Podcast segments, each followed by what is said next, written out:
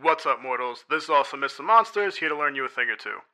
In this episode, I'll be telling a story from Finnish mythology the tale of the poor woodsman and the fox.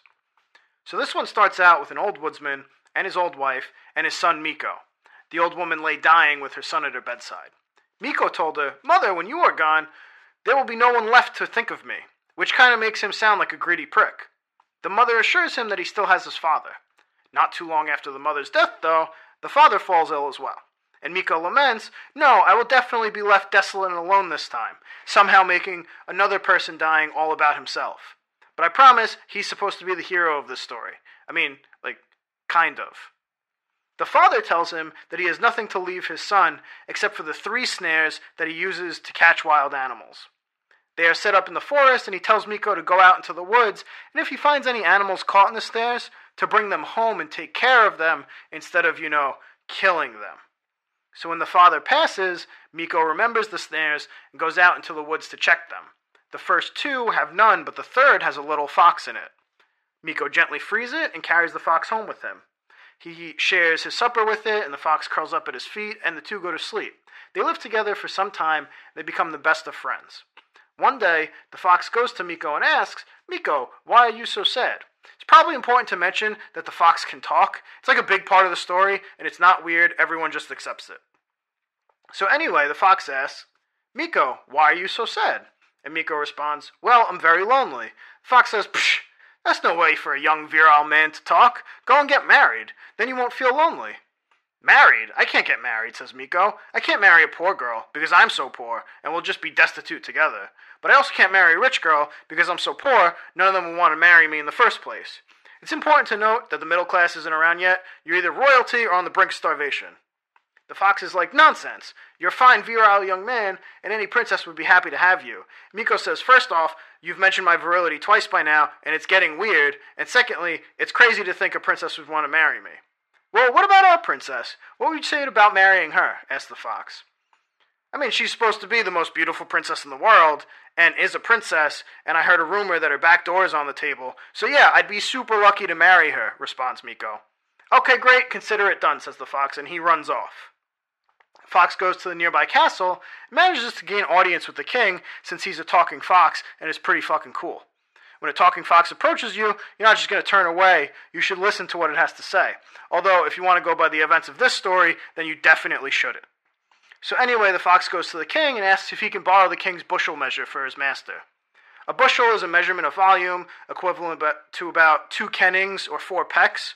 The bushel measure is essentially a bucket that holds a bushel. Like I'm sure you've heard the expression, a bushel of apples. A bushel of apples is about 125 apples, while a bushel of peaches is about 50 pounds of peaches, and I don't know why peaches are measured in pounds and apples are measured in apples, but whatever, I'm not a fucking farmer. The king is surprised and asks, Who is your master? Why does he need a bushel measure? Which is a totally fair question. The fox got real close to the king and whispered in his ear, Surely you know of Miko, Mighty Miko, as they call him. King had obviously never heard of this poor woodsman's son. But since the fox made him seem so important and famous, the king didn't want to look like he lived like under a rock, so he pretended. Of course I know Mighty Miko. Only an idiot hadn't heard of the Mighty Miko. Well, the fox says, he's about to go on a mighty journey and requires your bushel measure for a specific and unnamed reason. How mysterious! I totally understand, said the king, who didn't understand at all. So the king ordered for his bushel measure to be brought in and lent it out to the fox. Fox took it out into the woods and hid it. Then he scampered around to various nooks and crannies where people had hidden wealth or kept their savings.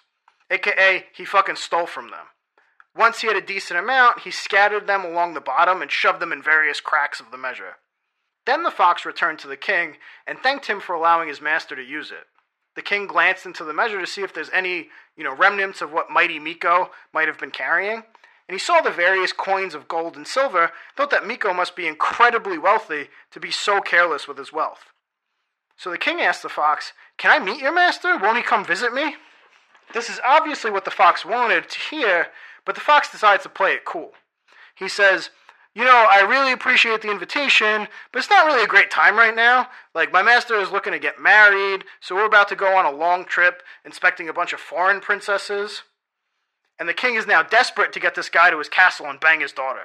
He's thinking that he's got a perfectly good princess right here. Mighty Miko, the super wealthy, would maybe fall in love with her and want to get married instead of one of those foreign princesses. The king begs the fox to have his master visit before they leave on their journey. Fox is like, Well, if I'm being honest, you're just not rich enough. Your castle isn't nearly as big enough to house the giant posse that he travels with at all times. King is practically drooling at this point. He has to meet this fucking guy. He asks the fox, Please, couldn't you convince your master that he traveled with a smaller retinue than normal? The fox tells him, no, look, it's either he travels with this giant, ridiculous retinue, or he travels on foot dressed as a poor woodsman with only me at his side. Those are the only two options. The king completely ignores how fucking weird that sounds and is like, that's perfect. The poor woodsman disguise works.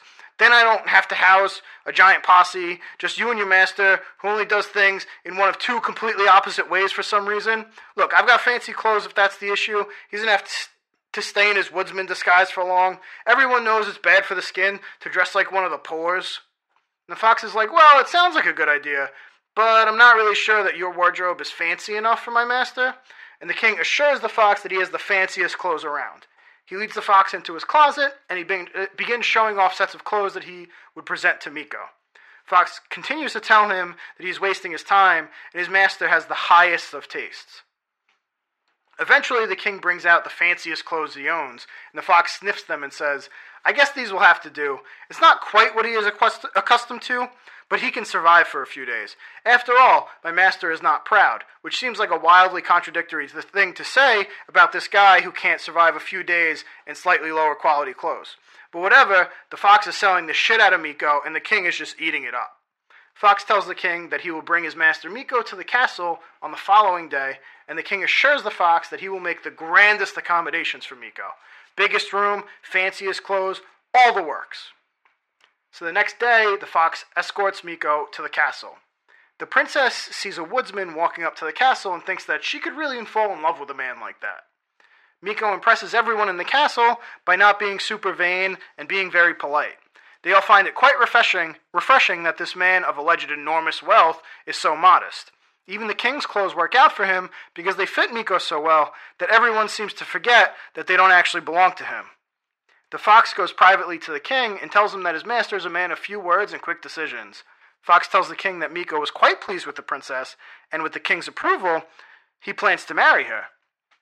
King's a little flustered at this, but the fox cuts him off and tells him, Relax, I'll come tomorrow for your decision. But you know, not everyone gets a chance to be Mighty Miko's father in law. The king discusses the matter with his counselors and his daughter, all of whom were quite fond of Miko. The marriage was quickly arranged and the ceremony performed. The fox says to Miko, See, didn't I tell you the princess would marry you? Miko is like, Holy shit, you were right, dude. Like, would have been nice to know how much of a tricky bastard you were before this so we didn't have to live in poverty for so long. But also, what am I going to do now? I can't just live in this castle when I'm supposed to have so many retainers and so much wealth. Someone will figure out something eventually, right? The fox is like, Relax, I got it all figured out. Just tell the king that you'd like to invite him to your castle. And Miko's like, Sure, why not? Fuck it, right? I'm already in this deep. So he invites the king to come and see his castle, and the king is overjoyed because he was starting to get a little suspicious about the quick wedding and the lack of guests on Miko's side. The next day, the fox tells Miko that he'll run out ahead and get everything prepared. Miko is like, um, I don't know where, what the fuck is going on. Where am I supposed to be going?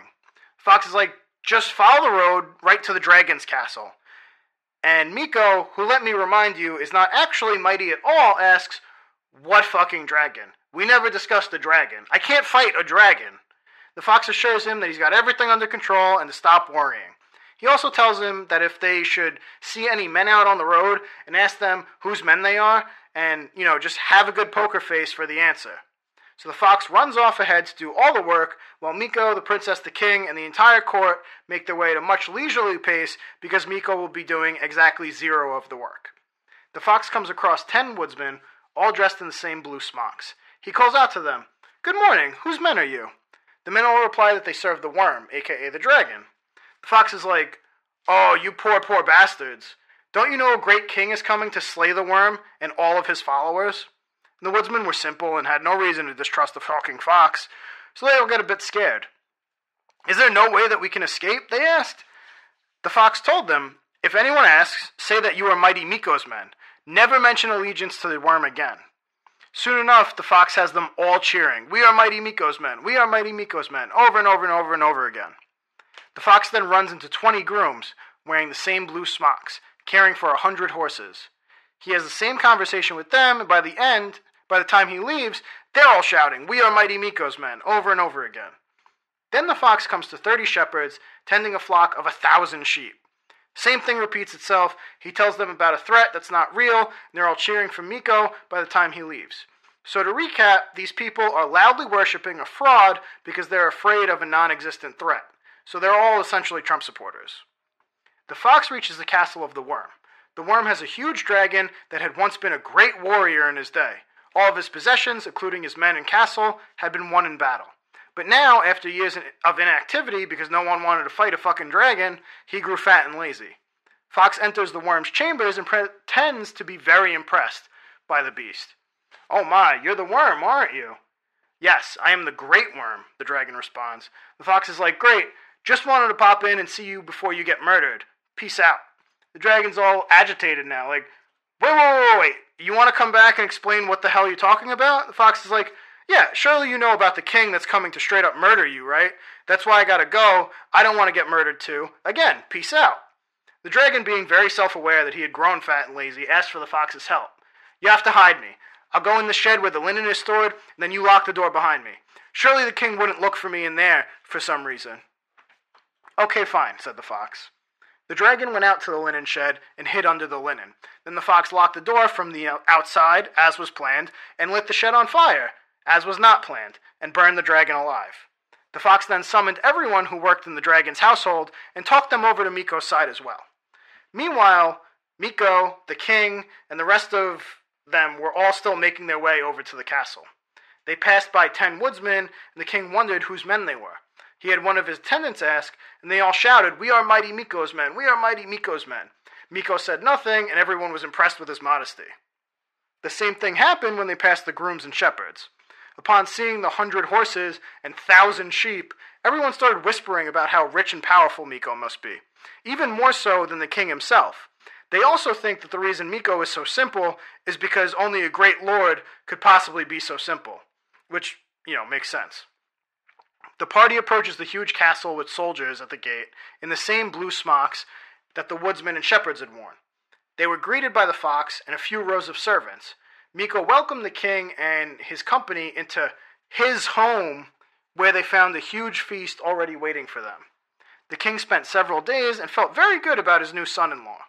As the king was leaving, he told Miko, Your castle is so much grander than mine. I can't imagine asking you to come back for a visit. Miko told him that when he had first laid eyes upon the king's castle, that he believed it to be the most beautiful castle in the world, which was totally true because he was just a poor woodsman before all of this began.